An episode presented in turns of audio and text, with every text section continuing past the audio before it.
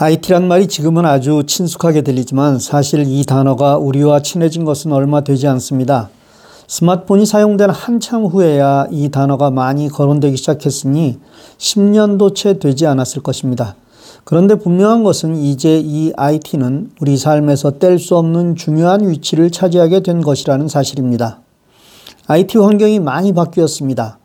예전에 컴퓨터를 잘 사용하던 분이 오히려 지금의 방법이 아주 낯설고 부담스럽기까지 한 지경이 되었습니다. 환경이 클라우드로 바뀌면서 예전과는 비교할 수 없을 만큼 편리해지고 빨라졌는데 오히려 예전에 컴퓨터를 좀 사용하던 분들이 뒤떨어지는 상황이 된 것입니다. 저는 40년 동안 IT 관련 일을 해왔습니다. 오래전 일이지만 찬송가 자동 반죽이, 골프 거리 측정기, 버스 도착 알림이 등 세상에 없던 물건을 만들기도 했습니다. 그런데 그 중에서 가장 공을 들여왔던 일은 교육이었습니다. 컴퓨터를 가르쳐 왔고 또 스마트폰을 가르치고 있으며 또 이를 활용한 첨단 방법을 강의하고 있습니다. 사람을 가르치는 일이 가장 중요한 일임을 알기 때문입니다. 그런데 이 가르침의 방법도 정말 많이 바뀌었습니다. 예전에는 오프라인에서만 하던 일을 이젠 온라인에서 아주 쉽게 어떤 면에서는 훨씬 효과적으로 할 수 있게 되었습니다. 인터넷의 발달로 인해 이제 시간과 공간이 초월된 것은 오래전 일이 되었기 때문입니다. 특히 요즘과 같은 상황에서는 정말 빛을 발하는 것이죠. IT 지수라는 말을 사용합니다. 내가 얼마나 IT를 잘 알고 또 유용하게 사용하는가를 판단하는 단어일 것입니다. IT 지수가 높다, 낮다를 객관적으로 평가할 수는 없지만 가장 기본적인 평가는 내가 타이핑을 해서 결과를 얻으려 하는가 혹은 말로 명령하여 얻으려 하는가가 기본입니다. 즉, 내가 말로 글을 쓸 수 있고 또 말로 명령하여 원하는 것을 찾거나 동작시킬 수가 있다면 IT 지수가 높다고 할 수 있습니다.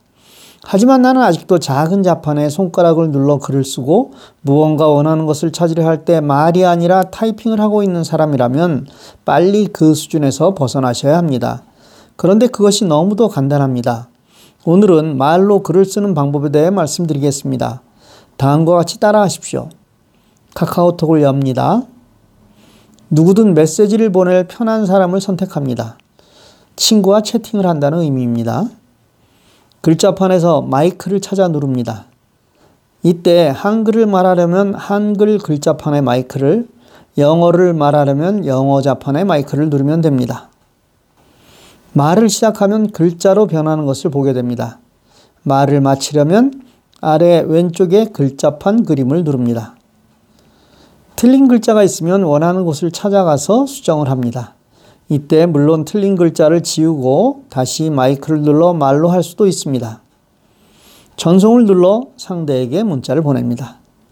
어떤가요? 글자로 잘 써지나요? 예, 그렇습니다. 아주 잘 써집니다. 잠시만, 아주 잠시만 연습을 해보시면 어느 정도의 크기로 어느 정도의 스피드로 말을 하면 잘 써지는지 알게 되실 것입니다. 이 기능은 카카오톡에서만 작용이 될까요? 물론 아닙니다. 문자 메시지에서도 이메일에서도 사용할 수 있습니다. 즉, 글자판이 나오는 모든 곳에서 사용이 가능하다는 것입니다. 스마트폰은 이렇게 간단합니다. 그런데 그 간단함을 알지 못해 불편하게 사는 것입니다. 작년 말 한국에서 여러 번의 강의를 했습니다. 한국에서는 이 기능을 잘 사용하겠지 생각했는데 정말 아무도 사용하지 못하고 있었습니다. 깜짝 놀라는 그들을 보면서 정말 교육이 얼마나 중요한지 다시 생각하게 되었습니다. IT는 이제 필수 과목이 되었습니다. 아니, 이를 잘 활용하면 이미 나이가 들어 은퇴를 하셨더라도 아메리칸 드림을 이룰 수 있는 멋진 도구가 되어 있습니다. 앞으로 시작하는 회원제 온라인 교육에도 적극 참여하셔서 여러분의 생각이 더욱 넓어지시길 기도합니다. 회원제 교육은 스마트폰을 체계적으로 그리고 지속적으로 배울 수 있는 좋은 방법이 될 것입니다. 감사합니다. 코로나는 우리를 위협하지만 우리는 이길 것입니다. 반드시.